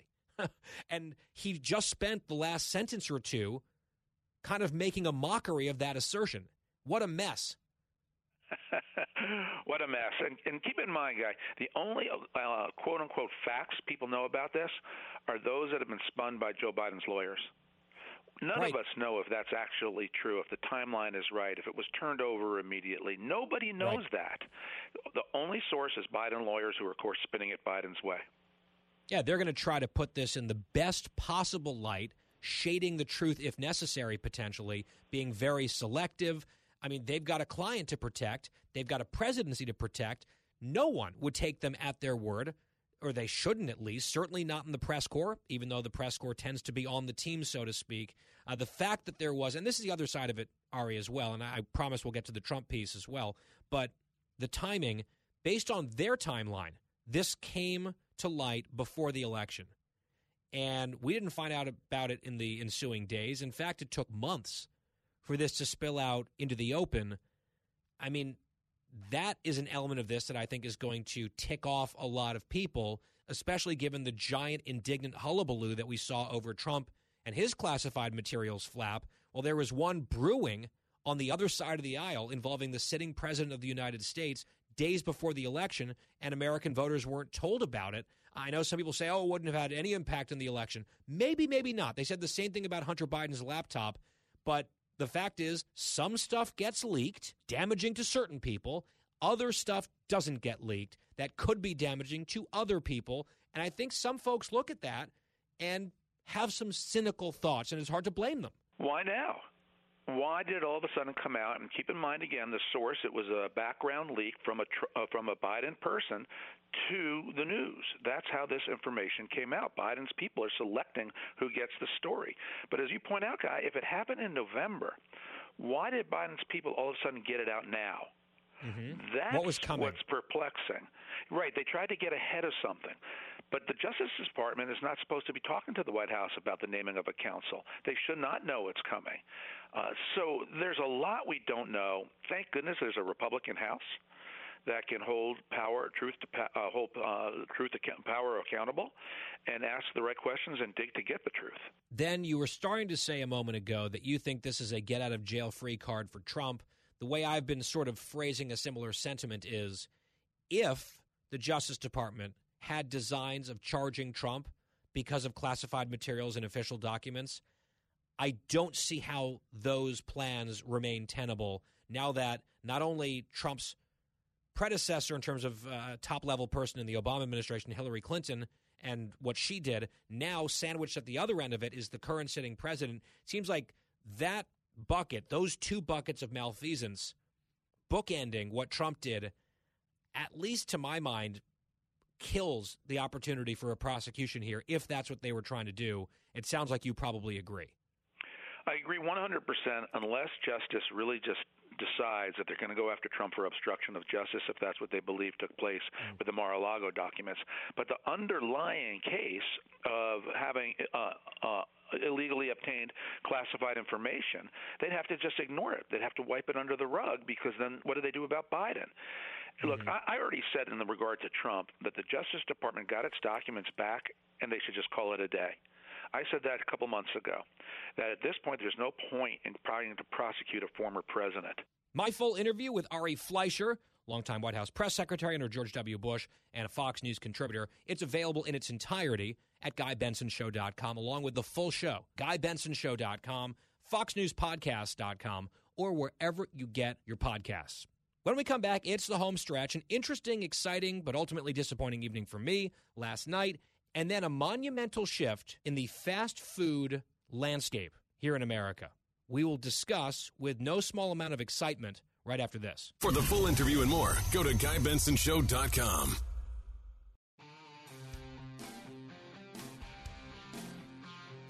Home stretch, Friday Eve on The Guy Benson Show. GuyBensonShow.com. It's our online home. Podcast is free every day. Catch me tonight on Special Report. I'm on the panel end of the hour in the next hour on Fox News Channel. Well, if you're listening on the broadcast, we just bumped in with Bye Bye Bye by NSYNC.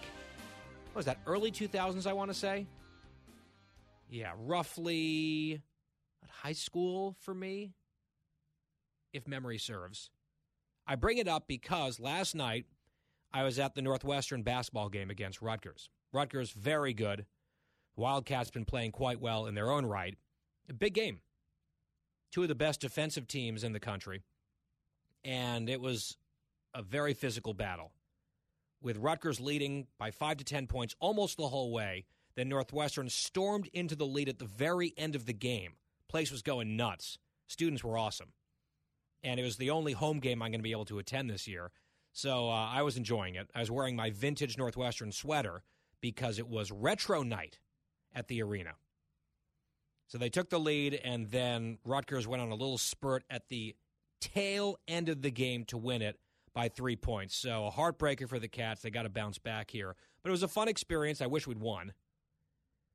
But I was, as I mentioned, decked out for this retro night experience. And they had old logos from various teams, including Northwestern and Rutgers, and then other Big Ten teams like vintage logos on the scoreboard. They even had an old mock up of the old Lite-Brite style scoreboard that used to hang in the arena, actually, until just a few years ago, which was kind of fun. They had the old Big Ten logo with the hidden number 11 back when there were 11 teams in the conference. It was fun. It was a fun experience. Aside from the very last, literally last minute of the game and how that all went down.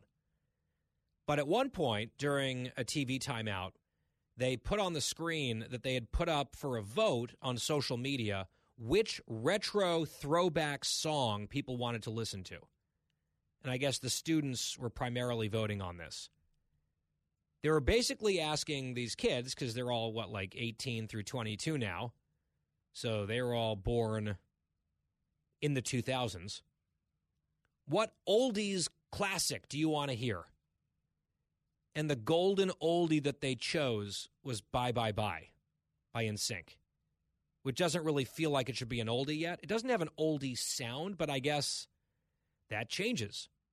The definitions fluctuate over time, and what you think is contemporary music all of a sudden isn't so much anymore. I saw a meme recently where someone's like, You know, you're getting old when a song that you used to like at the club is now a song that you enjoy hearing being played at the grocery store. kind of that sort of effect.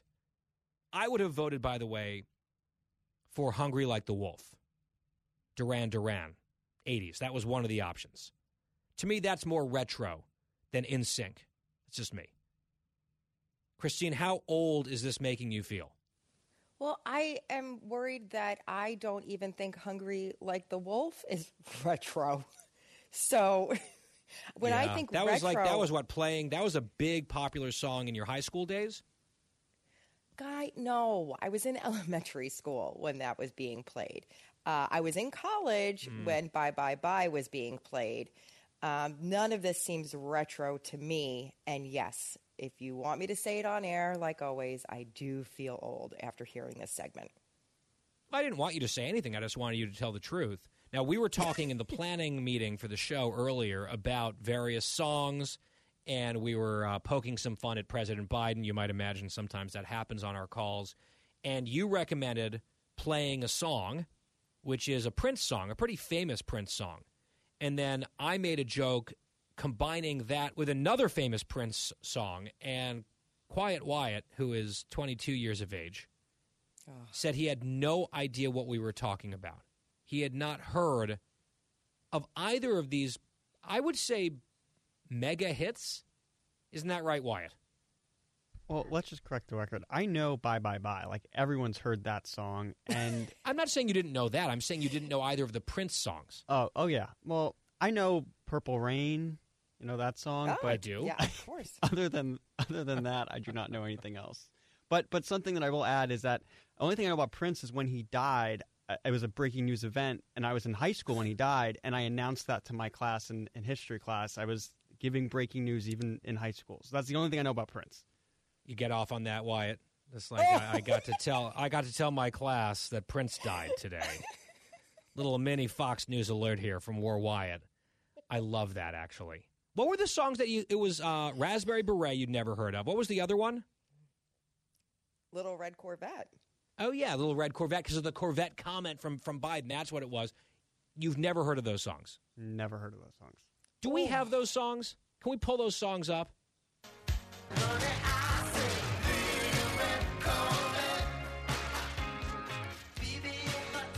Have you heard this chorus?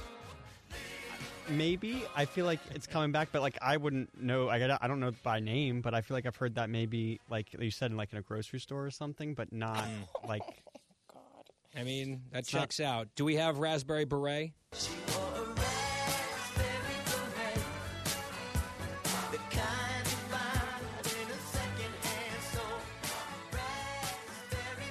Any recognition there?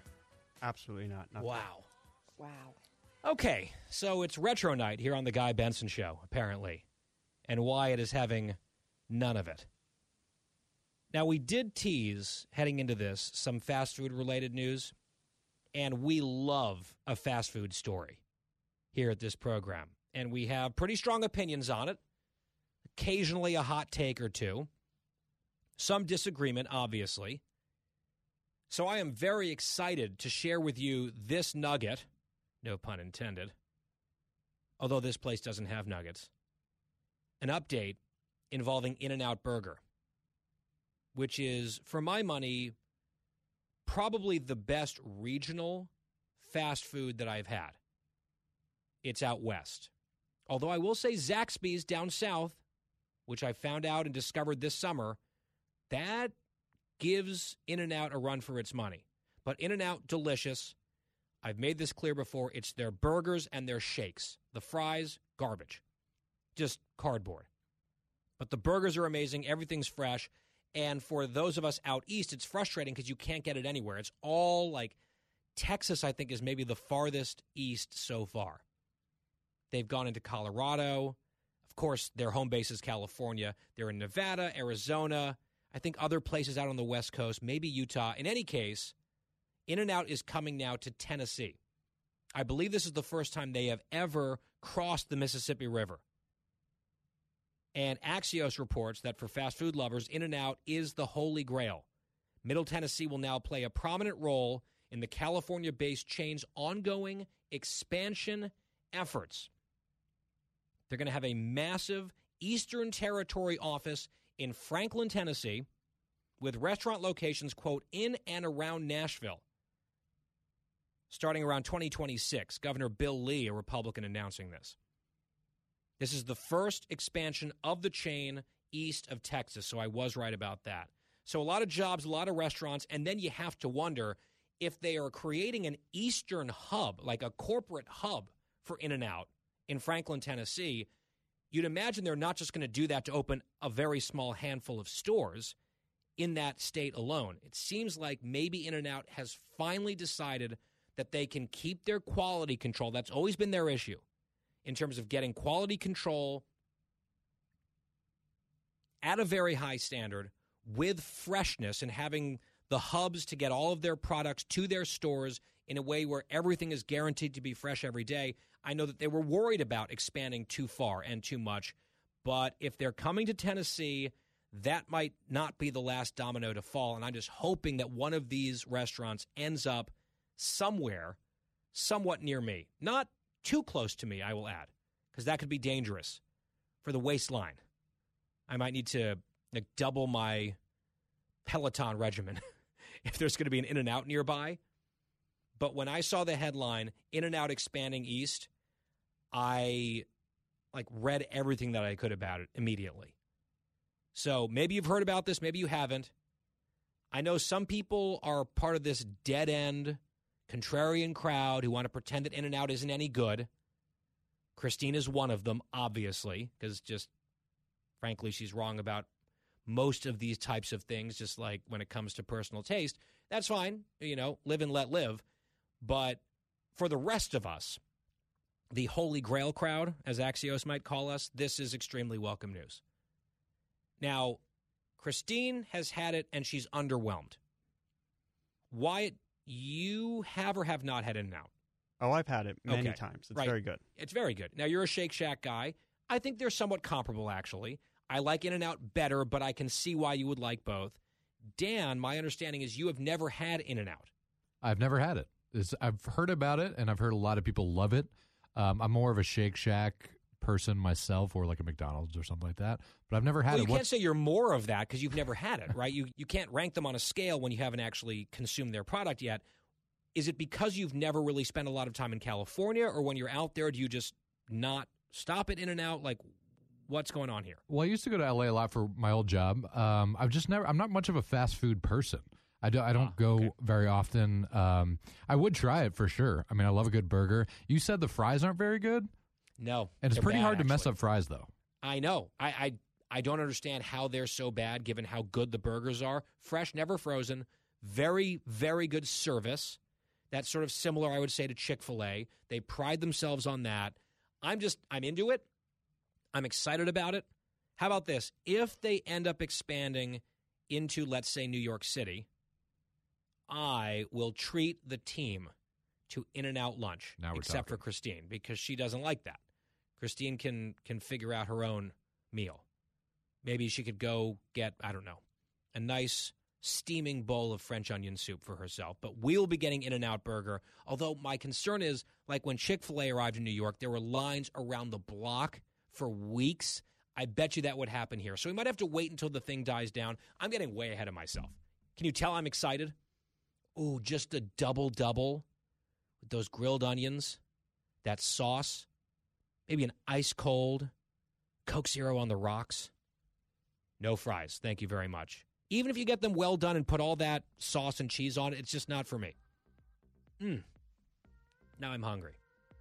It's dinner time, but I can't eat yet because I'm up on special report coming up in this next hour on Fox News Channel. A lot of very interesting developments to talk about with Bret Baier and the team. We will do so. Hope to see you there on TV. Back here for the Friday edition on the radio tomorrow. Have a great night.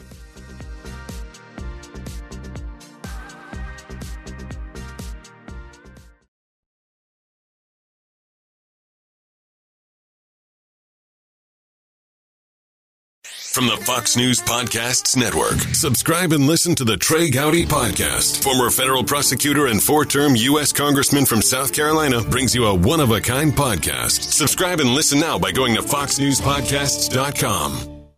Listen to the show ad free on Fox News Podcast Plus, on Apple Podcast, Amazon Music with your Prime membership, or subscribe wherever you get your podcasts.